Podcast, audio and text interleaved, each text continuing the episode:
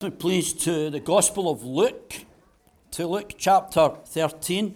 Let me just give a little bit of explanation. Um, those who regularly worship will know that we're working our way through Ephesians, um, but by, and, and we'll be looking at Ephesians 6 this evening.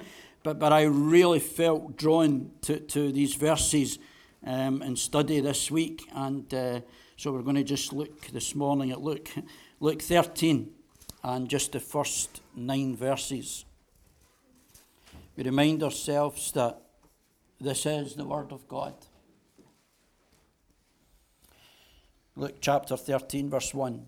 Now, there were some present at that time who told Jesus about the Galileans whose blood Pilate had mixed with their sacrifices. Jesus answered, do you think that these Galileans were worse sinners than all the other Galileans because they suffered this way? I tell you, no. But unless you repent, you too will all perish. Or those, or those 18 who died when the tower in Siloam fell on them, do you think they were more guilty than all the others living in Jerusalem? I tell you, no. But unless you repent, you too will all perish. Then he told this parable A man had a fig tree, planted his vineyard, and he went to look for fruit on it, but did not find any. So he said to the man who took care of the vineyard, For three years now I've been coming to look for fruit on this fig tree and haven't found any. Cut it down. Why should it use up the soil?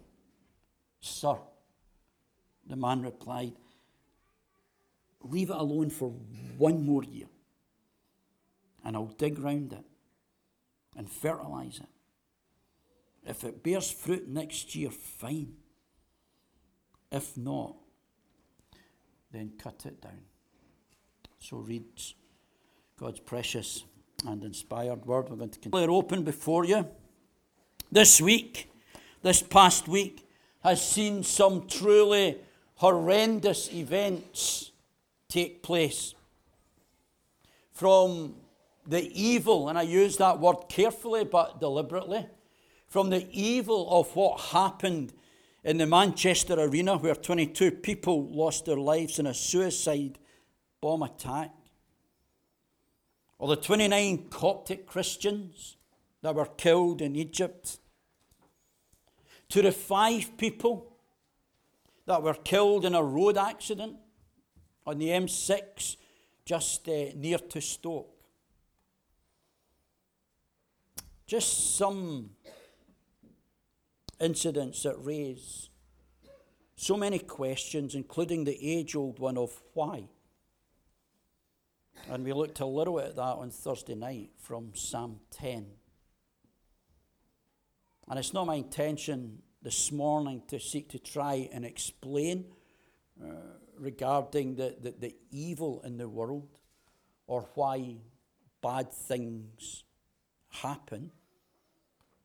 Not because Scripture doesn't tell us, but because I want to, as it were, this morning, and feel so strongly about this, to take direction from the Lord Jesus.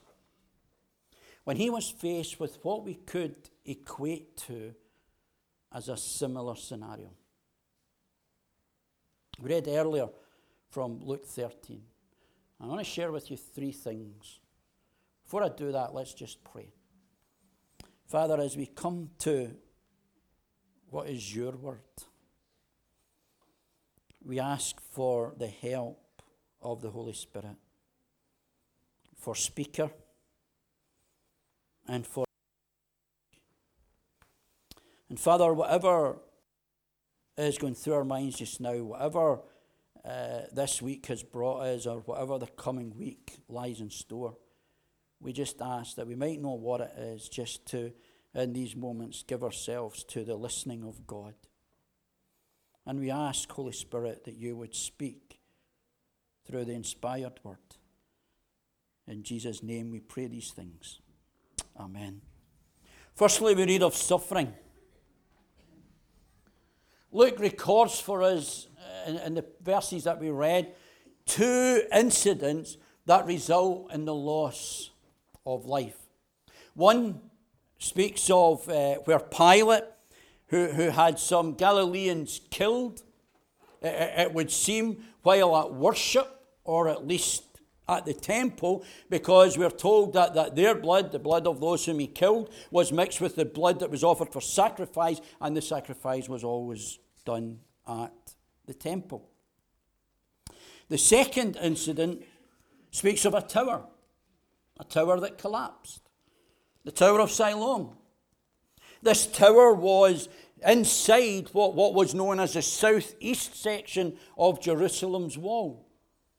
Uh, and we don't have any details about it other than it fell down, and as it fell down, it killed 18 people.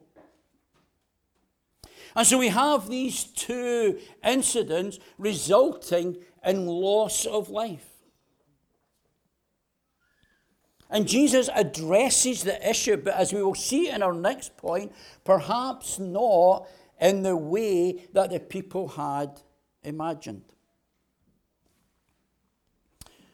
It's important for us to understand that there was, particularly in Jewish thought at this time, a strongly held belief that, that, that suffering or, or personal disaster, and, and, including death, was often the result of personal sin. The book of Job, for instance, brings that out clearly, where, where Job's friends, real mates, all assume that his suffering is due in some way to his sin. And even in the New Testament, we see the disciples having that same kind of thinking, having that same kind of attitude. When in John 9, as Jesus met a blind man, they say to him, Rabbi, who sinned? This man or his parents? And Jesus gives back the answer neither. Neither this man nor his parents sinned, but this happened, and this is particularly to, to that incident in John 9. This happened that the work of God may be displayed in his life. So it would seem clear that suffering is not necessarily related to personal sin. Now, without sounding contradictory, let me just say a couple of things. Because we live in a fall, fallen world. In a world that, because of the fall, sin and suffering is a consequence. And secondly, there can be times when suffering can be a direct result of sin. But to tar all suffering to all sin is not right, and I actually would say is not scriptural. And as I said, the whole question of suffering, in the light of things like terrorist attacks, or, or tragedies, or accident, or, or, or whatever else, is a massive topic. However, as we look at the verses that we read earlier, we see that Jesus does not address the why question here. Indeed, he moves the whole issue, friends, to the personal level. Notice carefully. Because what Jesus does here is addressing the question of whether a worse level of sin causes a person to suffer a special judgment. Were the Galileans that Pilate murdered that day, were they any worse than all the other Galileans? Or were the 18 who died when the tower fell were they more guilty than all the others round about them who either escaped or were injured? And it seems to me that as I've studied this passage and read it this week, it seems to me that it is a rhetorical question. With the clear answer being, of course they weren't. They weren't any worse. Indeed, Jesus answers his own question by both times giving a resounding no.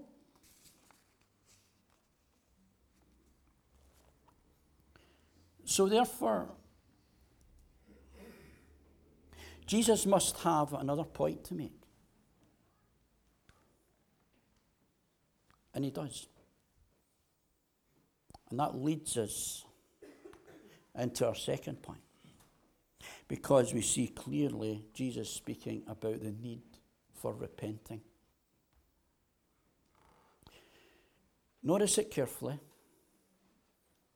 And as you do, remind yourselves that this is not just some preacher with a particular axe to grind or a particular point to make. This is Jesus, the Son of God, speaking. This is his response to these two incidents. And he brings it down to the individual in his hearing. And he tells them the exact same thing twice. Look down, read along with me, verse 3. This is what Jesus says about these incidents. But unless you repent, you too will all perish. And again, verse 5, look at it. If your Bible is like the one I've got at home, the words of Jesus is usually in red. Verse 5, but unless you repent, you too will all perish. See, friends, it is the logical conclusion of their argument. Because if God does punish sinners in this way, then they better repent because, as the Bible tells and makes clear, we are all sinners. Every one of us. I think it was Warren Wiersbe in one of his books makes the point that the question here is not why did these people die, but rather what right did the others have to live? Because sin has marred us all, every one of us.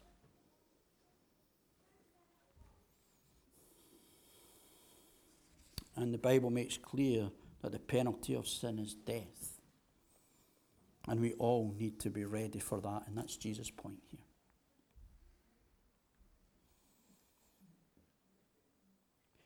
You see, friends, deep down, the reason that these events that we read here of in Luke 9, and ones like we have witnessed this past week, are so tragic, is that they expose our mortality. One writer, one writer makes the point well when he, he says, Death exists in a fallen world. And nothing exposes our mortality more than when death comes suddenly and unexpectedly.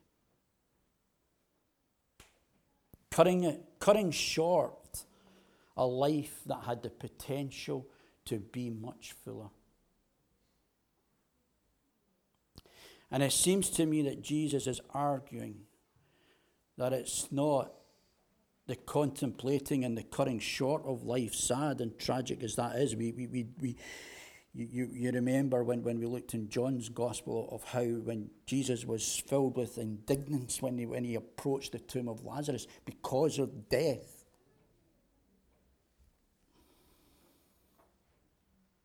It's not so much the cutting short of life, sad and tragic as it is, but the fact that life eventually terminates at some point and in some way. That death comes to each one of us. But then what? And the thrust of Jesus' point here, not once, but twice, is unless you repent, you too will perish. And whether in their thinking one is a little sinner or a big sinner, and it, no such thing exists, but anyway, whether you're a little sinner or a big sinner, that's not the question, friends. The question is, unless you, and, and, and, and the word in the Greek is singular, unless you repent, you too will perish. So Jesus uses these two events to drive home the importance of considering our status and our standing before a holy God.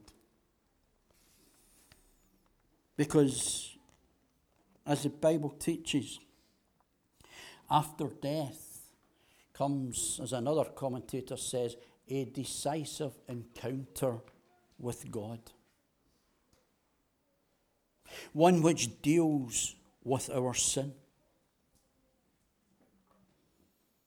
One in which, in Revelation 20 11 to 15, speaks of as the second death. And friends, repentance is the only way to prepare for that. And this call of Jesus to repent is one that needs to be told. Because unless and until we repent, then there is no hope for us.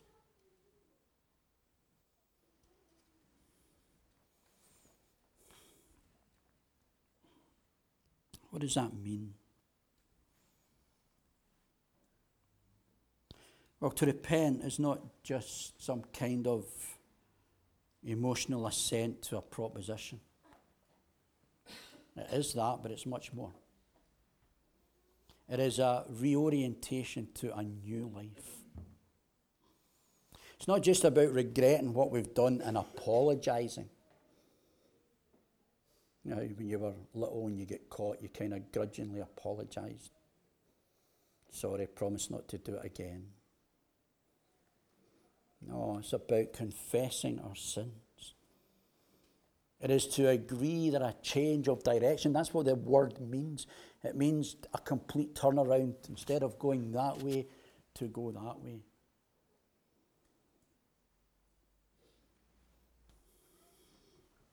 It is recognizing the sin in my life, the wrong things that I have done. It involves, as Luke chapter 6 makes clear, responding to Jesus and his teaching. If you love me, Jesus says, you will obey my commandments. Jesus is calling these people in the light of these two tragic incidents. Jesus is calling these people to examine their own hearts and their own lives. Brothers and sisters, I'm not trying to take advantage of events this past week. But neither can they be ignored. And I'm not seeking to be either emotional or dramatic. But allow me to directly ask you this morning where do you stand in relation to a holy God? These are matters of life and death. There is no more important a question that you will ever face. Life, as we have seen, can be taken so quickly in many different ways. And it is right that we feel sorrow, and I hope you did. Unfortunately, when these things get beamed in 24 7, we get so used to it. It's right even to feel righteous anger at events like happened in Manchester or in Egypt this past week.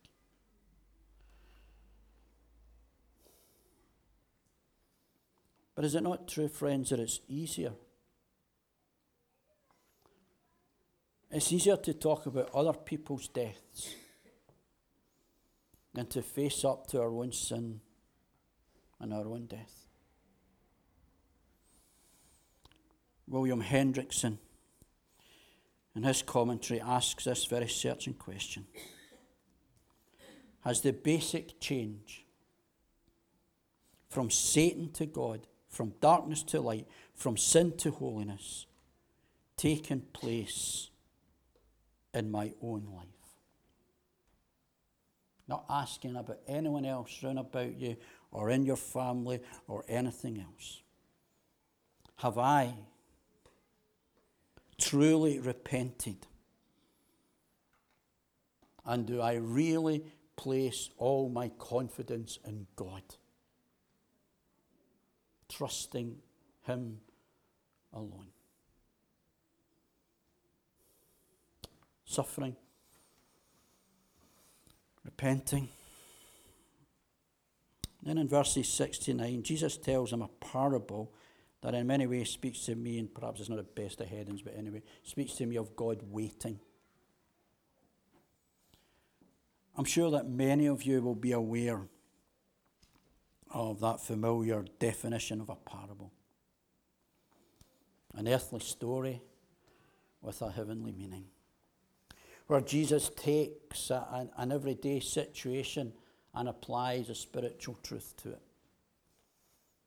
And here we're in the farmer's field.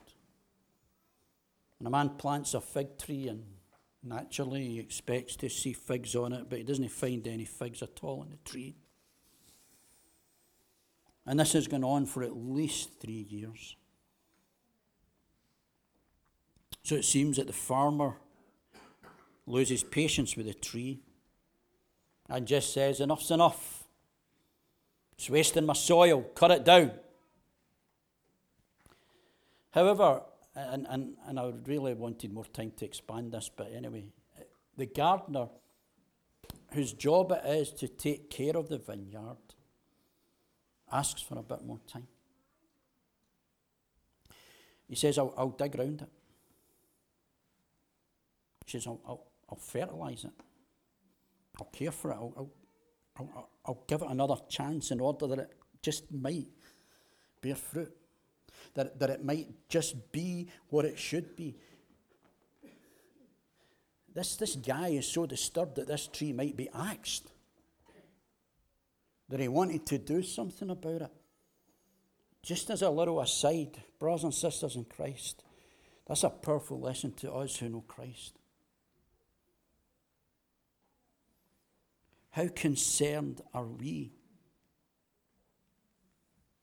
about those who are like this withered fig tree.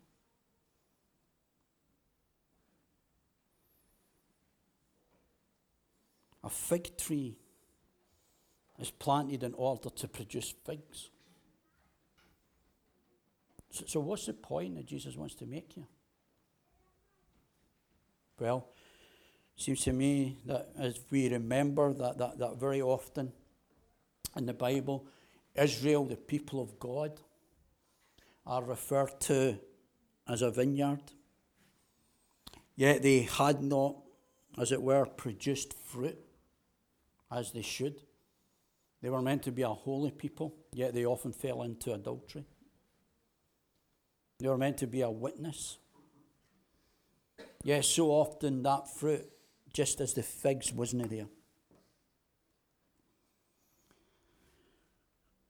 However, as I said at the very beginning, I think actually here Jesus is taking this a little bit further and not broadening it out, but actually narrowing it in and making it very personal.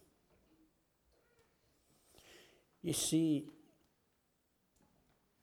each one of us as humans are made in the image of God. We are made to worship Him. Yet sin has greatly marred us. So much so that we do not bear that fruit that we were born to. We continue to be fruitless.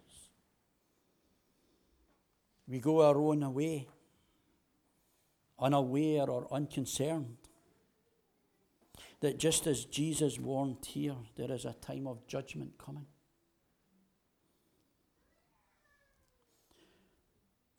An ample time was given for the tree to produce fruit, but it didn't. And friends, time is given for us to repent. And yet, so often, so many don't. Is this a message for someone here this morning? I believe it is. God is gracious. God is patient. God is not wanting anyone to perish, but all to come to eternal life. Yet, just like the Galileans killed, just like the 18 killed when, when, when the tower fell, just like any incident as we have seen this past week, we don't know when our time could be.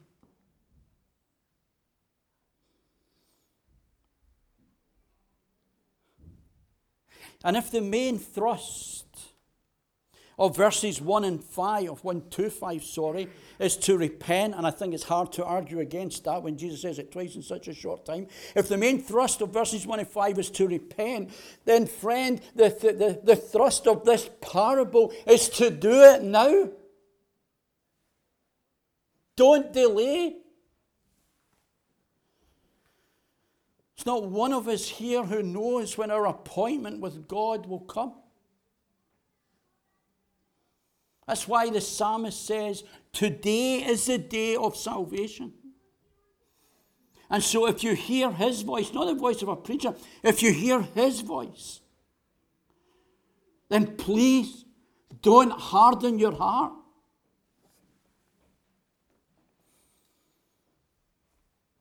Turn to Christ. Turn to Him now. And you can know forgiveness and joy and peace and life eternal.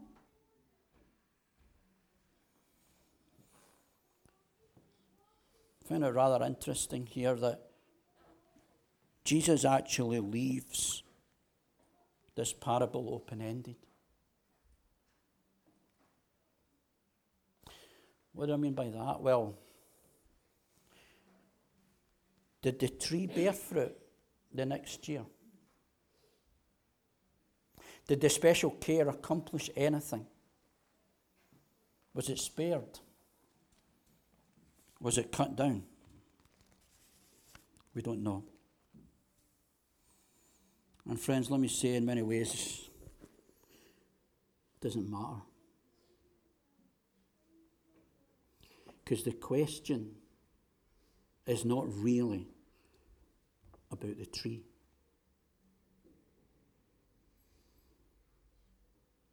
The question is what about me? The question is what about you? Have you come to that point in your life when you have repented of all sin and trusting in Jesus Christ, following Him and bearing fruit for Him. That's the challenge to each one of us. And yes, we have loads of questions. In many ways, the why question can remain unanswered. But don't let it distract you from what really matters. Because eternity is at stake.